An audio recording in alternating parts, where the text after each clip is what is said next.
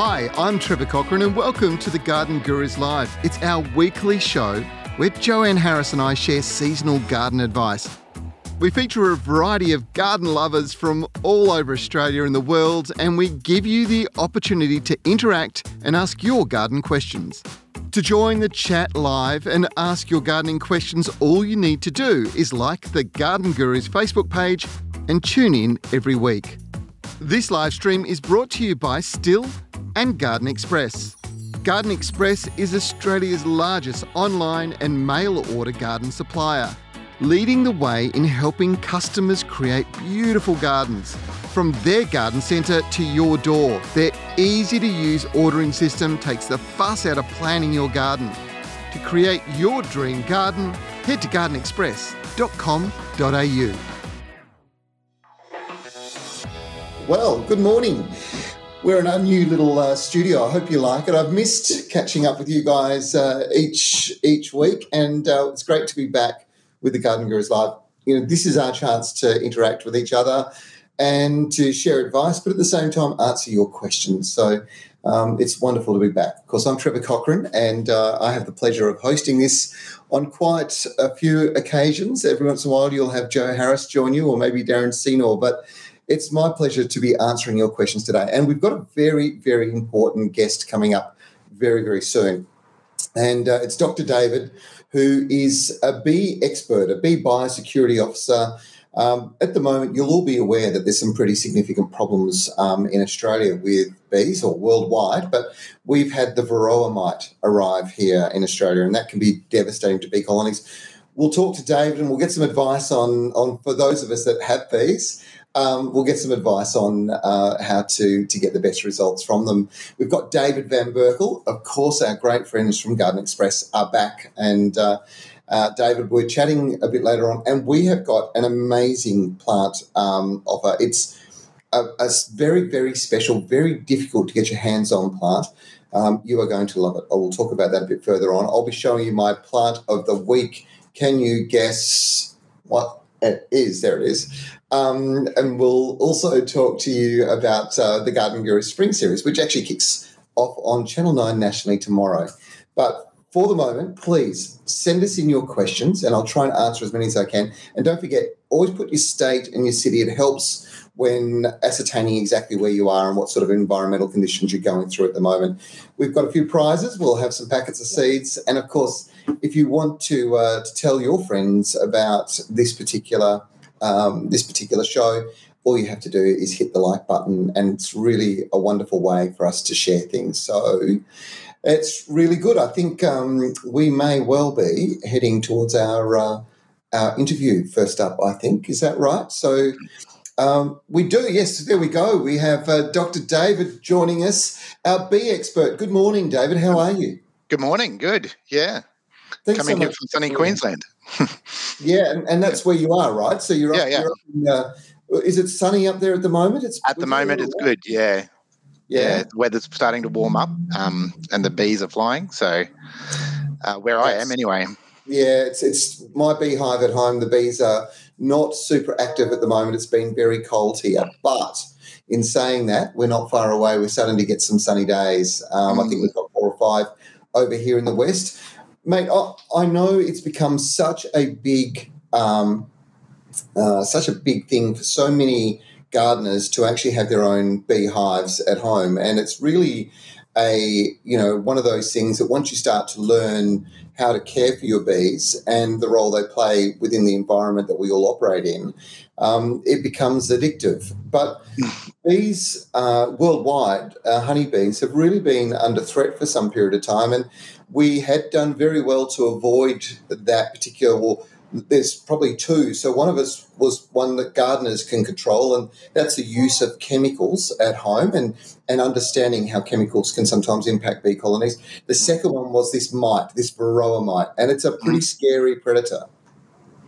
Yeah. So um, yeah, it's a parasite um, and it can um, increase the like um, disease loads in in hives. So um, yeah, it, it, it's not good. Um, because it, it, can cause um, colony collapses and and uh, really you know increased spread of other diseases as well. So, right. um, yeah, that's why it's it's caused major problems around the world. Um, I mean, it's it's it's kind of manageable, but like being free of it is the best thing. Yeah. Absolutely. So I know when it went into New Zealand, I think it was something like 80% of bee colonies were wiped out in the first two or three years. It was it had a devastating initial impact. Um, yeah. We we've had it arrive. I think it came in through Newcastle Port, and um, there's very active plans at the moment to try and contain it. Do you know how that's going at present? Yeah, so um, there, um, this eradication is still ongoing. So um, it's still considered feasible to eradicate, mm-hmm. Um, and so um, yeah, it came from the, the, like in the Newcastle area. Um, so I think they're over. Uh, uh, something like over 97, uh, I think, infested premises that they've detected so far. Yeah what they, yeah, so uh, from the initial detection, and then they look five kilometres around um, the initial detection, and then they, um, when they find a new one, they look five kilometres around there, etc., etc. And then, um, so those those are eradication zones, um, and then and then they will um, get rid of all the beehives in in those zones, just to sort of as a as a bit of a buffer, and then look. Yeah. There's a big volunteer effort at the moment um, to look around in surveillance zones, which is about uh, about 20, five kilometres out, or another, yeah, um, from the from the any infested premise. Yeah. And and so they're checking all of those hives for mites um, to see if they can detect anything. Um, just to just to for those of of our friends who have tuned in today, um, what what does this pest look like in the hive? What what what is it that's different to what we would normally see when we're looking inside our hive? Yeah, so um, uh, visual inspection, like looking at bees, it's very difficult to actually detect them. Um, mm. So you, you, to be able to really detect them, you need to um, do several. Uh, there's several different tests that you can do that are available. Um, so you can see them on a bee, but when the bees are moving around, it's very difficult. Um, they're about one and a half millimeters to two millimeters wide, right. yeah. um, and so they're they're easily visible by by the naked eye um, if you can see them. Um, but on a moving bee, it's very difficult um, because of the, the colour, etc. Um, yes. So yeah, so we're asking people to do like when they're checking for mites to do an alcohol wash.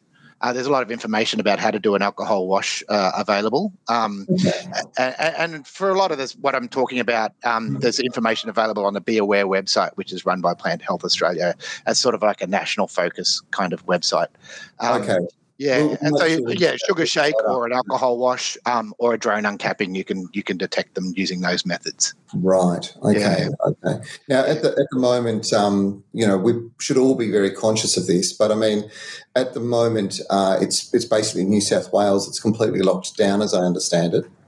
That's that's correct. Yeah. So um, there's movement restrictions within New South Wales because of that. Um, yep. Because one of the main ways the, the mite get spread around is through beekeeper movement. Really, um, right. there is natural movement, like it can go between hives, like go from from hive to hive, like traveling on bees. But that's relatively slow because um, right. beekeepers can move their hives hundreds of kilometres in a day. So, um, yeah. so that's why there's movement restrictions, so that they're trying to contain it within that that known area. Um, and so, yeah, so for all the other states, there's border restrictions about moving hives from Wales um, mm. and moving hives around the country across borders. Absolutely. Is there is there any risk of, One of yeah. I was going to say, is there any risk of potentially transferring it through bee products, wax, honey, is there any other any other ways? Um, processed processed wax and honey are very very low risk. Um, the mite actually yep. needs live bees really to live. Um, okay. There there is a risk um, with things like because the mite can live up to about five or six days uh, without a bee, but it can't live longer than that. And so if you've been working on hives, uh, you know that that are in a known air, infested area, you should probably shouldn't be you know, um, you should be be aware of the um, the clothing, you know, anything that might be on your clothing, um, yeah. and, and making sure, you know, and and not moving that equipment around. Um, yeah, look, yeah. it's it's something that we should all be playing our part. I think to to hopefully. It would be a wonderful thing if we can eradicate it. Hopefully, uh, the work yeah. that's being done in New South Wales will do that. But I think we all need to be vigilant, don't we? Oh, absolutely. Uh, it'll save a lot of um, a, a, lot of pain and a, lot of chemical usage and all of that sort of thing in trying to manage it if it does if it does get out. Um, yeah. So one of the things we're asking people to do is to make sure that um, where whichever state you're in, that you're if you own a hive, that you're registered. Mm-hmm. Um, that you're registered with your state department, yeah. um, and and that also ensures that if anything happens, if there is an outbreak, uh, they can notify you. It's um, like a major channel of communication. If mm-hmm. you're not registered, we don't know if you know that you're a beekeeper. So yes. Um, yeah, so that's one one thing, and to also mark your hives with your identification number that you're given when you're registered, so that okay. we know whose bees that that those hives belong to. Yeah. Um, yeah. Yeah. And yeah, and um, and the, and now spring's coming up. It's a very busy time for beekeepers. They should be doing a lot of maintenance, for, ready mm-hmm. for the mm-hmm. honey flows that are that are coming, like the when the flowering well, and everything. I was going to ask you. You know, so yeah. so they're coming out. You know, they're pretty. I mean, they're still active, but not super active during the winter, and obviously they're, they're feeding off stored honey through this period of time. But we're about to move into this wonderful flowering period, and we're going to see. Mm-hmm. Warmer days and a lot more activity. Um, what do people need to do this time of the year to make sure that their beehive is is healthy? Yeah, so winter's a very stressful time um, because uh, that yeah lower honey flows, all of that sort of thing. So they could be starving. So um, so when the weather warms up, uh, as soon as practically possible, people should, uh, weather permitting, uh, should be checking their hives. Uh, yeah. And so they should be checking their hives for diseases um, or anything that might have built up over winter. Uh, mm-hmm. And the fact, in fact, that they have enough food. So they might have to just, you know, give them a little bit of supplemental feeding to, to kickstart them, you know, get them uh, laying more brood for the, to get ready for the honey flows. Yeah. Um, yeah. And they should also be checking for disease. That's a really big, important one, you know, really important one. Um, and doing brood inspections. Mm-hmm. Um, and so, also because of the, the mite outbreak, we're asking people to, uh, while they're doing that, if they can do a, a, like conduct a mite check, like do actually make that part of their regular um, inspections. Yep. Um, to to do like to, to be aware of those methods, like the, the yep. alcohol wash and the drone uncapping, etc. Um, mm. So yeah, to, to to look for those mites. Um, and, and, if they don't, you know, if they don't see any, great. But if they see anything suspect, that they should be reporting it immediately. Yeah, um, terrific. Um, and just just yeah. to, to, go back and clarify, what what are the most obvious signs uh, outside of being able to identify the mites on the bees themselves? Yeah, so um, like, eh, eh, when they build up into to, to largish numbers, um, uh, the bees can start uh, looking a bit deformed, or you can get low bee numbers uh, and those sorts of things. So, so it, it, in the early stages of um, infestation, it's it's it's actually difficult to to see those symptoms mm-hmm. um, because the mite numbers are very low, and we want to make sure that they they maintain low, you know, that they're low. Um, but when they build up into large numbers, then you'll start seeing those, those sorts of symptoms. Yeah. Mm. So um, yeah, um, deformed brood, low numbers of bees, all of that sort of thing. Yeah. Yeah. There's a few questions coming through uh, from people, and um, you know, there's uh, there's people asking about um, ways to control the mites, and there's a very good one that's uh, that's raised, and I know that. Uh, in in horticulture and in gardening, yeah. Uh, a lot of us are now reverting to using predatory mites to control other pests within the garden, so beneficial insects, um, and in- introducing those.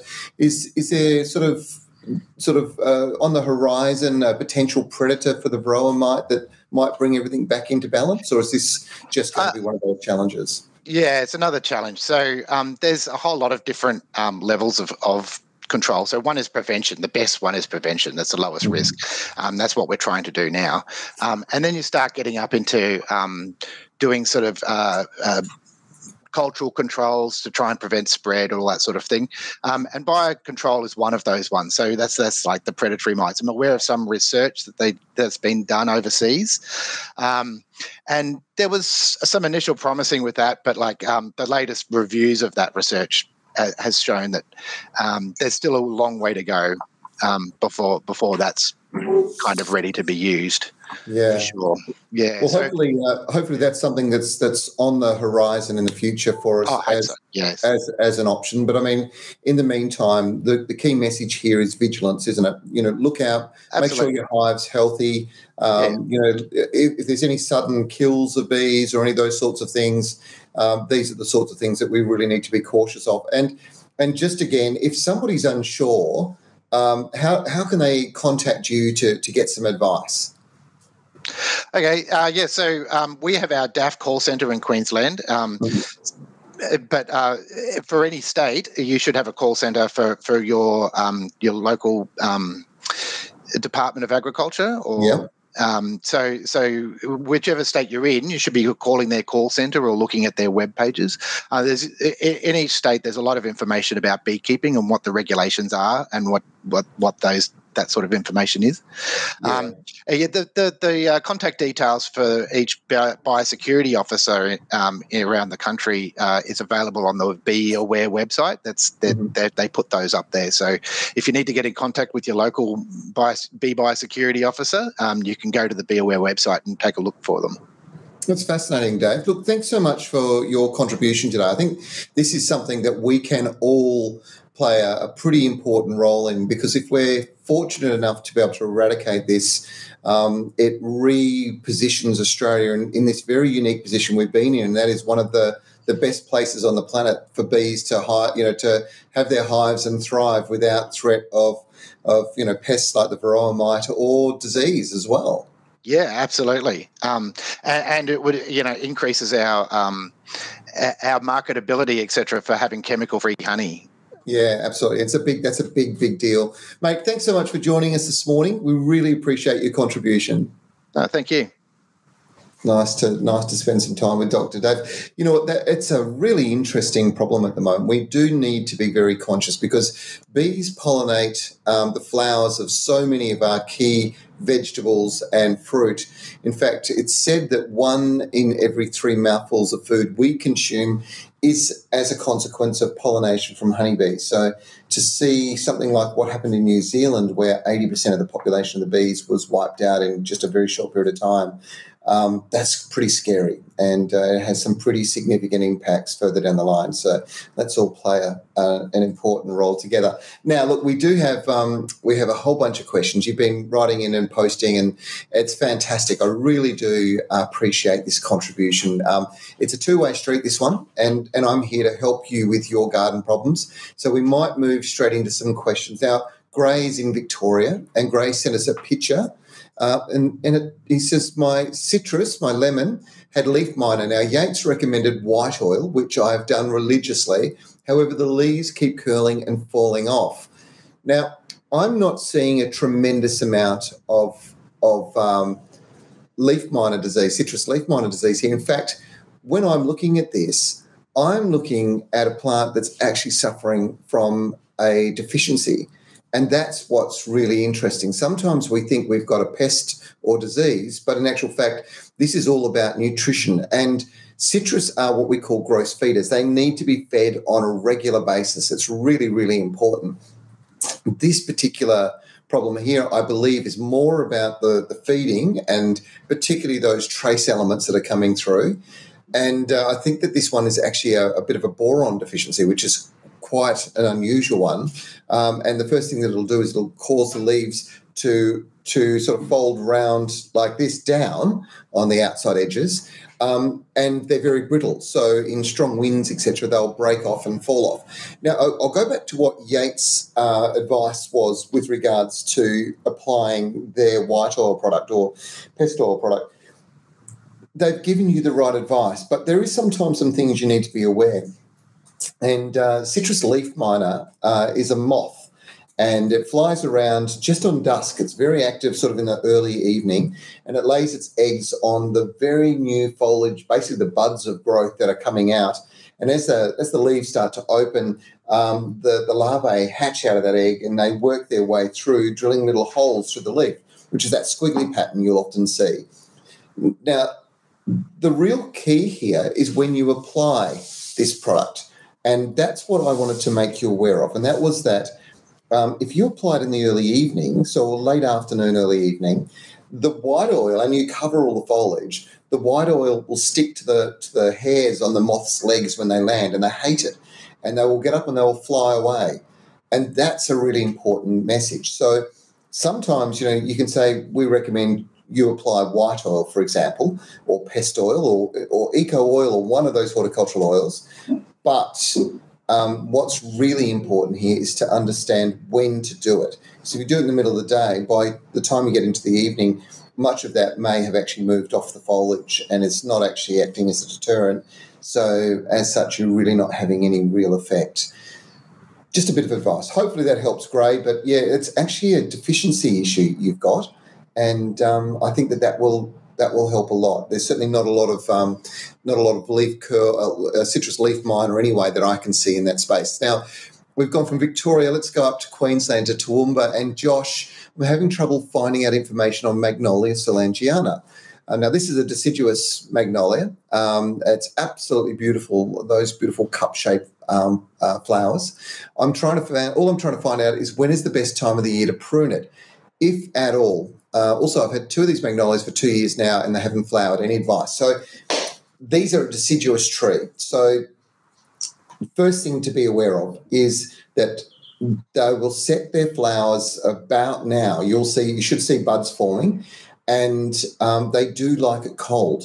So I'm hoping that you are getting some cold nights because that will trigger that flowering process. The second thing you need to be aware of is you don't want to prune coming out of winter or during winter because you're going to cut off the flower buds. So, in actual fact, you wait until they finish flowering if you're going to prune and then move through and prune the tree. They don't have to be pruned as such. Um, they really are quite happy just to go on their own way, but occasionally taking a bit of dead wood out or shaping them up is something you can do. Hopefully that helps, Josh. Vanessa, I'm not sure where you're from. This is really important, folks. Please tell us where you're from. It does make my life so much easier. But Vanessa's question is I've got a lily pilly hedge um, and it looks like it's got pox. Can you tell me how to treat it? Okay, so having a look at this photo, it doesn't look super happy at all. And this is um, this is really interesting because this is a scale uh, issue that you've got here, and it is it really is quite a problematic um, infestation. White oil, or certainly eco oil, is going to make a big difference um, in controlling this. But all of that foliage, it's not going to recover. So there's two things you're going to need to do. You're going to need to prune this damaged foliage off I would spray it immediately, but make sure you are drenching the whole plant. And um, yeah, again, you know, white oil, um, white oil is probably the best way to go. I've got some sitting right here. Um, and this this particular one, um, oh, where are we? There we go. Uh, is the Seasol uh, Earth Care White Oil. This is a really effective way to do it, but you have to make sure you sh- you shoot up under the foliage and over the top of the foliage. And don't do it on a windy day. A little bit of advice. I'm just going to pop that back. Um, hopefully that helps. This camera is amazing. It just follows me around wherever I go. Um, okay, so hopefully that helps, uh, Vanessa. But yeah, I would get in and give them a really good good trim, and then I would give them an intense spray with white oil, and I would follow it up about two to three weeks later. Josh, unknown. A bore has just been sunk on the property uh, that you must live in, and the salinity came back at 4,200 parts per million. Um, that's pretty intense. Um, is the salinity too high for lawns and trees? And if so, how can I overcome this problem? Uh, that's that's a pretty salty water, uh, to be quite honest, Josh. Uh, I would be very, uh, very reticent to certainly have any of that on the foliage of the plants and uh, it will probably cause crusting on top of the soil if you're if you're watering. Um, treatment for salt is very difficult. Um, it's very hard to take salt out of the water. But I'll tell you what we'll do. We'll I'll, I'll get some expert advice because I'm certainly not the expert in this space. Um, we'll have to, a chat to somebody maybe next week on the show about bore water and um, particularly salinity um, because there's been so many challenges in recent times. Now, Catherine is actually in WA. Can you tell me what these are? They seem to be where some dying plants are. Okay, do you know this one? That's curl grub. And um, if you're getting a lot of those in your soil at the moment, uh, they will be chewing on the roots of plants, the soft new roots of plants, and also um, on lawns and, and, very active in lawns. I've uh, been just doing some work in, in uh, the vegetable, vegetable patch at home, and I've got quite a lot of them in the veggie patch, and they wouldn't normally be a problem except for um, with young seedlings. They can chew the roots off young seedlings. What I do have though in my garden is um, magpies, and I don't know whether you've seen this, but magpies and mudlarks they will walk around and they'll tap the soil. They get their foot and they tap it. And often, what this does is it triggers uh, these curl grubs to think that they are um, about to get rained on, and they don't like getting in, you know, saturated or sodden in soil, so they'll move to the surface. And there's there's a message in that. So if we're getting lots and lots of rain, there's probably a pretty good chance that you can go out and pick a lot of these straight off the soil and um, keep your populations down. There are uh, chemicals that you can use that you can saturate the soil with, but I wouldn't recommend it. I, I'd much prefer just to let nature do her thing. Um, but if you're finding that when you saturate an area of soil, and the time to do it's early evening, saturate it and then stand back, give it about 10 minutes, and then see how many grubs you can see. And if you can see quite a few grubs, uh, or you can see activity of beetles, the other one is black beetles, um, you are going to have to probably treat it. So we'll see how we go.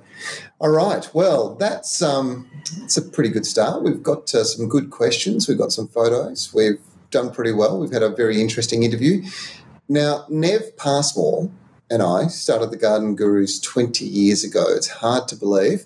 Um, Nev spent a bit of time in retirement and we managed to talk him out when COVID times hit to come and rejoin the show. And he's taken a visit into his local Stihl dealer. So, Stihl are those German power tools that we all love and trust and rely on to make life easier. He's having a look at the Stihl HSA garden shear. I've got a couple of massive hedges at home. Uh, one of them's over two metres high and more than 70 metres in length. And for that, I need an industrial grade hedge trimmer. And this is just the sort of gear. But if you happen to have a courtyard garden and a tiny hedge, these are way over the top. But there is a tool just for you. Now, Paul, I'm not sure I'm allowed to say this, but this looks really cute. Hey, it's cute, but it's effective. Yep. The Stihl HSA 26 garden shear or shrub shear from Stihl. Um, it's new to the lineup. It goes with the Stihl GTA 26. It's a little garden shear. It also has the little hedge trimmer blades for shaping those uh, bigger hedges. Yep. Look, it's very effective and again lightweight. Even with the battery in there, the AS2 battery clips in. Little safety switch. And away you go. Away you go. Yeah. To interchange the blades, again, just push the two orange tabs in. Quick and easy. Pull the other cover off. Push those in. Flip it in. Okay, now, this is just the perfect tool for tiny hedges and, and even for topiary and that sort of thing. This would be pretty handy as well. Oh, all those small, Yep. intricate jobs. No, yeah. dead right. Even the lawn addicts out there who love tidying up their lawn edges, or even at my place where the runners are just running down the uh, the rock wall. Yep. Again, it just makes it a lot easier than using the whippersnipper. I hadn't thought of it for that. So Yeah, yeah, it's got plenty of uses, and again, it's lightweight, an ideal birthday present too. Mother's Yep. Day, Father's Day present. Absolutely. And there's got to be one of those coming up soon. Well, definitely. It's always someone's birthday, isn't it, Neville? Absolutely. Hopefully it's mine soon. Yes. right, so it's packed with safety features for, such a little device. So if you hit the trigger, nothing's going to happen until you engage the trigger lock. So engage the trigger lock, And as soon as you let, uh, go of that, basically it stops comes to a immediately. stop. Yep. That's it. And again, if you're worried about battery life too, you do have the indicator just here. Ah, perfect. So as you can see, it's flat at the moment, or it's basically about to run out. But four bars, fully charged, and away you go. Yep. Brilliant. Well, I could just see this uh, in the hands of a, of a keen gardener uh, being an absolute boon uh, for those fine and intricate sort of jobs. Definitely, and even if the lawn addicts out there who want to tidy up their edges, or even at my place where the runners are running down the rock wall, can't put the whippersnipper in there. It's clean and it's effective. Doesn't Yep. make a big mess either. So, plenty of uses for this product, Neville. When you've finished your cutting, uh, what's the maintenance you need to do before you pack it away? So basically, what we suggest you do is get the product called Stihl Super Clean. It's a hedge trimmer product which is designed to clean the blades but also lubricate the blades, breaks down the tree sap, and next time you drag it out, it's going to work. It won't be caught up and glued up. It Yep. won't be glued up, Yep. and again, it's safe for the plants too. So it's not like CRC or those other products where it can burn the leaves of the material. Yep. This is a biodegradable product, and again, it's safe for safe for use on plants, which is Perfect. important too. All right, well, I absolutely must have one of these, so uh, I'm out of here. Thank Done, you. mate. Thank you.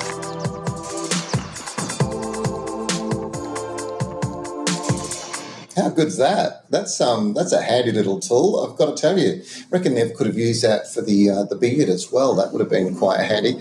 Now, look, um, before we are just about to go to my good mate David Van Berkel and get this amazing deal um, that uh, the guys at Garden Express have put together, but uh, we're getting a whole heap of people sending us in um, po- very positive comments about biosecurity and how important it is. And just here in the West, uh, in in recent times, we've had a problem with this chili mite that, or chili thrip that's come out of uh, Southeast Asia. Um, and because there were no natural predators, it really caused huge problems with roses. Um, there's we've just uh, a good friend of mine, Sue Layton, um, who lives in one of the most beautiful parts of the world um, down south. Uh, she's just sent a note in to to say, look, um, you know, there's there's a number of these biosecurity threats at the moment that are really quite concerning that we all should be really watching out for. It's a really nice thing, I think, that we're all working together to make sure that we're on top of it. Sue raised uh, myrtle rust. Um, I've, I've, got a my, my good mate, uh, one of one of our the great breeders and plant growers, um, Mel, um, has just uh, sent us a note through to say that there is also an aloe mite, which um, you know, the, the aloe, the succulents um, that has somehow or other arrived. It's been discovered. It's another one being discovered in WA. These are all things that we can all play a really positive part in if we identify them early and we can eradicate them. If we can eradicate them, we don't have to worry about living with them. We don't have to worry about using chemicals. These are really important things. So, um, yeah, thanks, Sue. Uh, thanks, Mel. Uh, everybody who's made a contribution in that regard. Um, controlling pests means that we use less chemicals, we have beautiful gardens, and we can spend all of our time enjoying them, not worrying about um, keeping our plants alive or protected. All right, let's go to my very good mate, David Van Berkel. All the way over there, there he is, over there in, in beautiful Melbourne, and you're up in the hills. Tell us a little bit about the weather and what's going on over there at the moment, David. It's good to see oh, you. We're having some beautiful days, Trevor. It has been cold. It has been wet. It has rained every other day. And yeah. this last week or two, we've had some perlers. It's been really nice. Well, this is all good stuff for um, for the spring, though. You know, we need the rain, we need that cold weather because the benefits that uh, we will see in in the next month really are going to be enormous, aren't they? Absolutely, good autumn leaves stem from cold winters, and uh, and as it is with uh, a lot of those cold climate plants that, um, well, sorry, the, the plants that like that cooler climate, your fruit setting on, on your berry canes and things like that. So, yeah, absolutely, it needs to be cold. And how do we enjoy the sun if we haven't enjoyed, you know, frozen cars in the morning? Yeah, you, you never realize, never realize how good it is um, when you've got that nice warm weather until it's really cold. And then you sometimes, it's those mornings when you get out, the fingers aren't working and you're trying to pick up six pots at a time and all those things when uh, in the nursery trade, when, you know, you really appreciate just how cold weather can affect you. But look, we, we have a lot of exciting things to look forward to um, as we move into spring. And um, spring and early summer, I this is a plant um, that I didn't really know a lot about, but I went to Korea and uh, I went to a beautiful garden uh, about two hours out of Seoul called the Garden of Morning Calm. And if you ever get a chance to go there, it is absolutely gorgeous. And it's in a beautiful valley. And halfway down the valley, or literally from, I don't know, halfway down the hill um, to the base of the valley, on one side was this massive planting of peonies. And I didn't, I had never seen peonies ever done that way, but they are the most spectacular plant.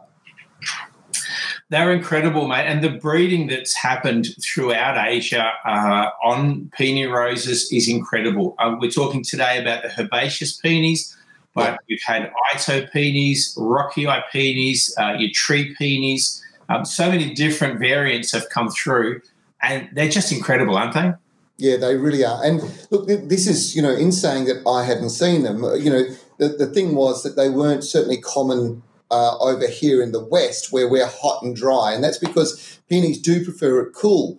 But, you know, typical of, of I think I'm fairly typical of most gardeners in that um, I found a nice, cool, kind of damp spot in my garden.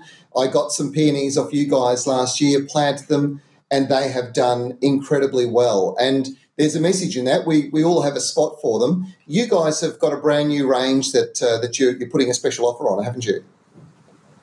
We have, Trevor. Yeah, we're uh, we've created for for the viewers uh, the Ultimate Peony Lovers Collection, which is uh, which is nine of our best herbaceous peonies. Uh-huh. as you said, I think that you know you just have to experiment a little bit and not be put off by uh, comments like, "Oh, it's a cool climate plant." Um, you know, with with some deeper soils, uh, a little bit of a, a, more shaded spot, you mm-hmm. can find the right place in your garden uh, for them. Um, well, the thing that, that I learned, David, was uh, even though we were over here in Perth and they certainly weren't common, it was more that they weren't common than that they weren't that they couldn't grow here. Because in actual fact, um, if you plant them on the south side of your house so that you're getting the afternoon shade, um, they're a wonderful plant, and that's tree peonies and certainly the herbaceous varieties. Um, they they do really really well. So even in a hot dry climate like the one that I live in, um, they do well. But when you get up into the mountains, you know, in Victoria or New South Wales or, or even out of Brisbane, um, the, the ability to grow these is actually something that we can all do. And certainly, you know, when it comes to mainstream sort of city gardens, there's spectacular peonies all throughout sort of Victoria and, and certainly um, New South Wales. I've seen them doing really well there as well.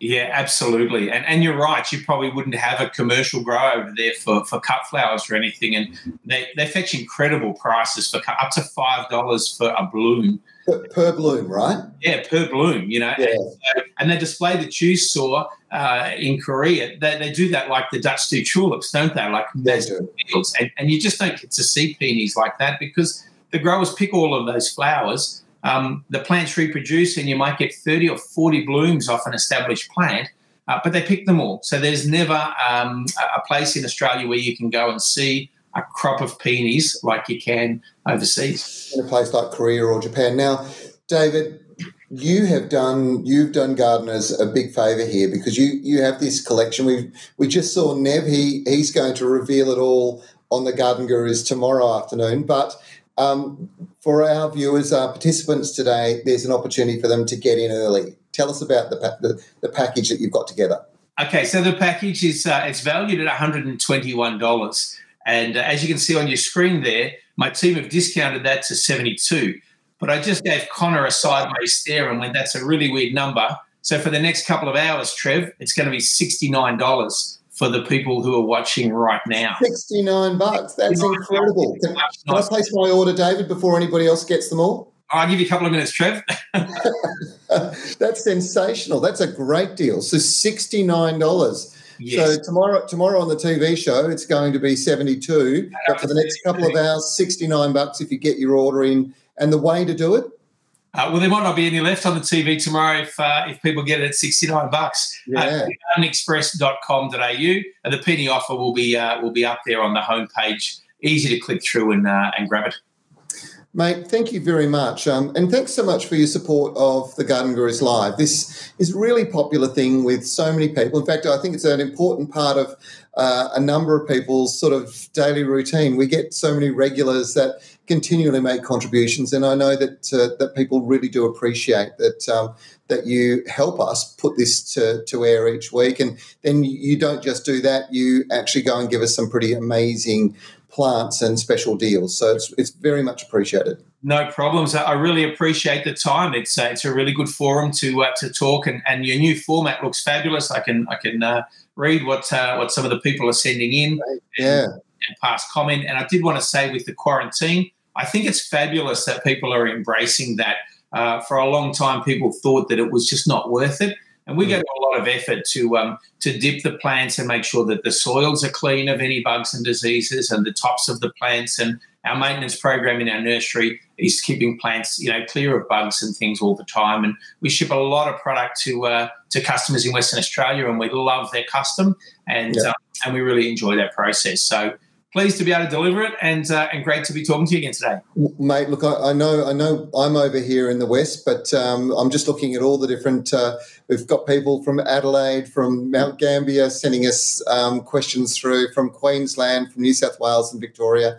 We're we're going all over the place, and folks, this deal is actually available for you wherever you are in Australia. It's the great thing about Garden Express is that you are the garden centre that delivers direct to your door. It doesn't get any easier than this. All across Australia as well, Trev, and it's so much fun to do it. I'm just going to comment though, I saw in the little promo there about putting the peonies in the black pots, and I have yep. experienced in the past that in the summer sun, uh, the peony will actually probably uh, cook in a in a small black pot like that. Yep. So I'd be going for a 30 centimeter to 40 centimeter tub, and then keep it cool in the summer. Keep it out of direct sun for the. It was really interesting because um, Nev, when he did that story, he, Nev's got a sister who lives down in Albany where peonies grow really, really well, and he was he was actually he bought them specifically as a gift for her. So he's putting them into those pots bundling them up in a box and then taking them down for her to put into a garden, obviously as as they get growing and start to establish. And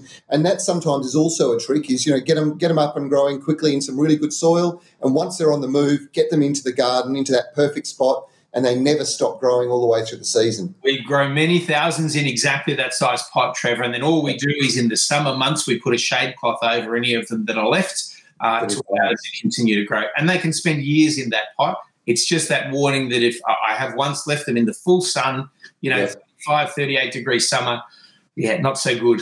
No, and look, what we do know about black pots, of course, is that you know the, the black absorbs the heat. So, and you know the way plants grow is they they send their roots out and they literally they go out sideways. But when they hit that pot, they hit the side of the pot and they grow down the side of the pot. So you don't want all that heat on those roots because they're going to dry out a lot quicker and potentially shock. So your advice is absolutely spot on again. Thanks, mate. Have a have a great week. I'm going to be in Melbourne next week. I'll I'll give you a, a call and see if I can pop in and buy you a cup of coffee or something. that sounds fantastic. And I've uh, I've got an orchid here, you know, grown in the southern states, just just outsizes yours a little bit. Maybe you can take it next week. It's a competition. I love it. Good on you, mate.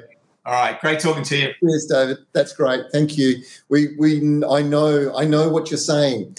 Lots of chatting going on here, but I've got questions I want answered, and uh, they're flying through.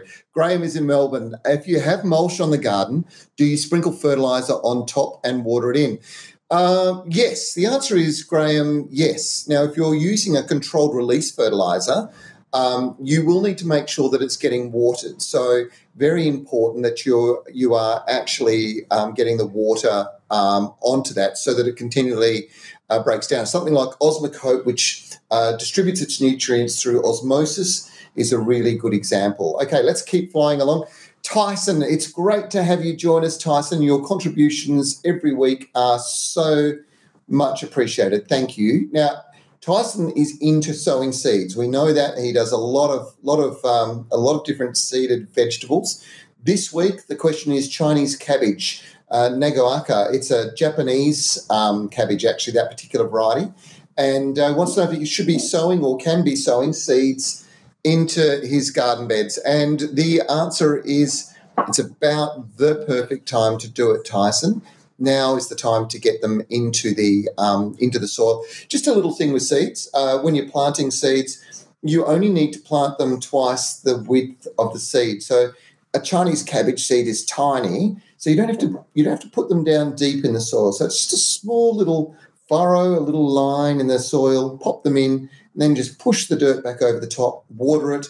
And within, I'm going to tell you, 14 days, Tyson, you're going to see the cotyledons, those first leaves start to emerge out of the seed as the plant starts to get established. And at that point, we do what we call pricking out. So we, we pick them apart so that we only have one or two plants in each little spot and we spread them across through the garden bed, and you should end up with a great crop of, uh, of the Chinese cabbage. Okay. Marina is in Sydney. Hello, Marina. We have a lot of ants appearing in strawberry pots and beds. I was told if the soil is wet, they will move away, but it's not happening. Now, and you checked for aphids, you can't see any. You've tried coffee grounds, they seem to like that. I pretty much enjoy my coffee the same way as well.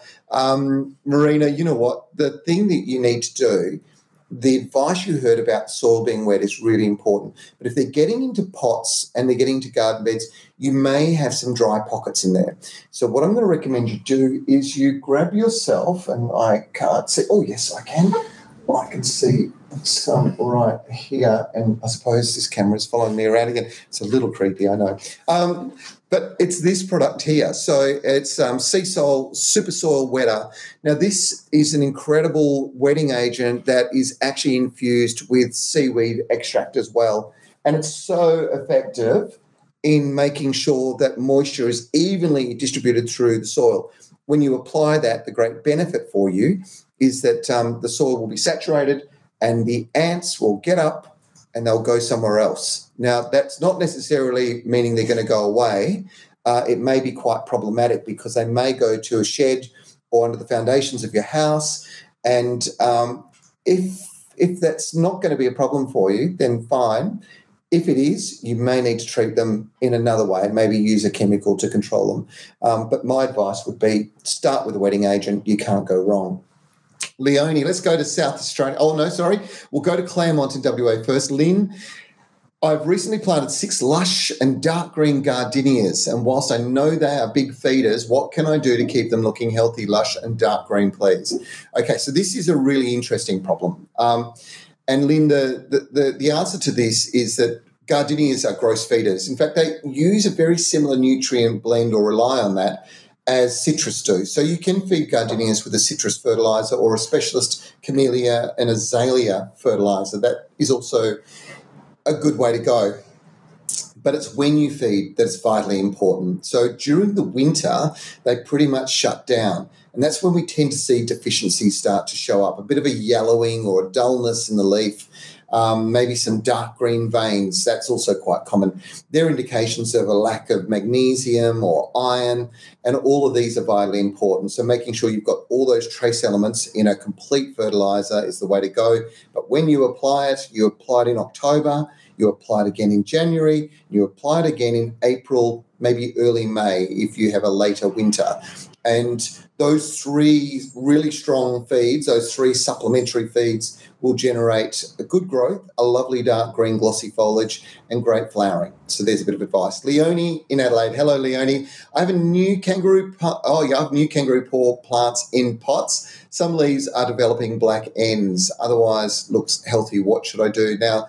It depends on your variety, but kangaroos do suffer uh, from ink spot or black spot or speck, sometimes it's called. Ink spot disease is a fairly common thing with a lot of kangaroo paw varieties. Now, there are a lot of varieties that are being bred um, that are extremely resistant to this. Uh, the treatment for them very difficult to really control this, but you can use some copper sprays, and sometimes that be can be quite beneficial in reducing the transfer of the bacteria that's causing this particular problem. Um, so maybe uh, one of those, uh, one of the Yates copper sprays might be uh, the go. Something like liquid copper, that product there.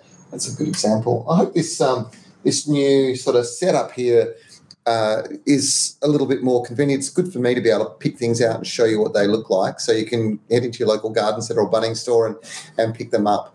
Okay, let's come back to WAD. Hello, D. Is there a product I can use to stop the next lot of weeds germinating? The huge front area that is natives and mulch. Actually, D, the most important thing is the mulch. So if you've if you've gone through and done a bit of a control on weeds, now is a, a, great time to actually put a layer of mulch over the top. And it really should be nice and deep, about 100 mil, it's sort of about that sort of depth. It sounds like a lot, but it'll make such a big difference to the growth throughout the rest of the year. So um, uh, it'll keep moisture in the soil, it'll smother out weeds, and it'll look fantastic try that D. That, that'll do the job.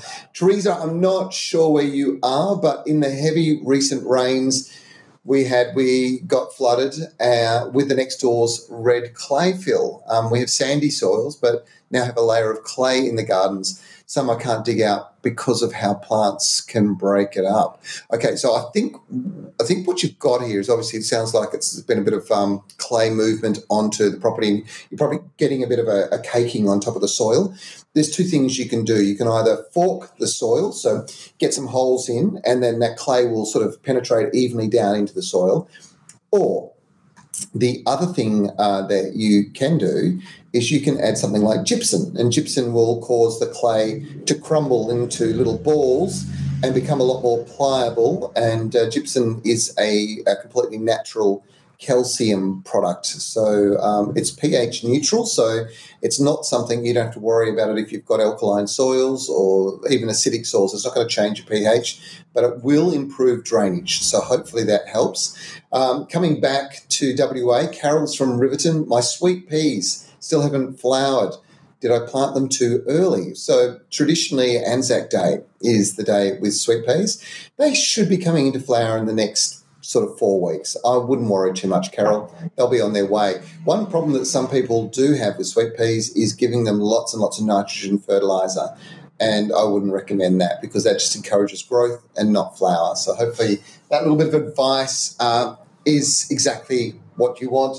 Now, um, I just wanted to show you these beauties because um, my my good friend um, out at Flora Flora Plant, Richard Deckers, um, has just put all of these into great garden centres um, right across WA. But of course, uh, Phalaenopsis or moth orchids are something that will grow. Uh, or are growing all over the country, and they are one of the most resilient plants you will ever get. So, grow them. The, the flower will come through when the the, the flowers drop off, you can get branching from these nodes and you'll get new flower buds come off. Or if you don't get the branching and you don't get the new flower buds, um, there'll be a new growth come out of, the, out of the bottom of this. And every year, these get bigger, the plants get bigger, and they produce multiple stems. They end up being a massive asset. And look at the colours of some of these flowers. They are just simply gorgeous. And um, I'll just show you again. So that's a solid pink. They really are just one of those plants that you just can't get enough of. I've got another one handed over here. This one I was really uh, impressed with today. That's just a gorgeous colour again. So um, you can see uh, what we're what we're doing here is we're showing you one plant that you can grow that's indoors uh, and will make a massive um, contribution as far as a living bunch of flowers goes.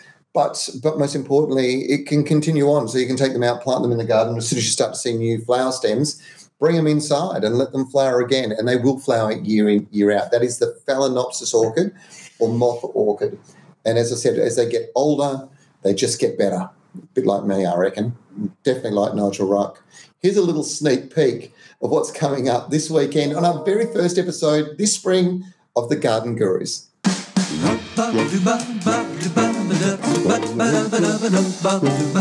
Growing your own at home has never been smarter, and it's easy. I'll show you how.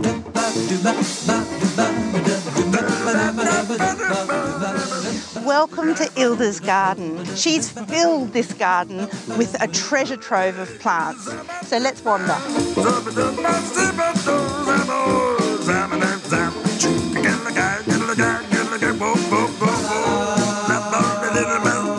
I've got a fresh selection of rainbow chard here, straight from Trev's garden, and I'm gonna make a ricotta and rainbow chard gnudi.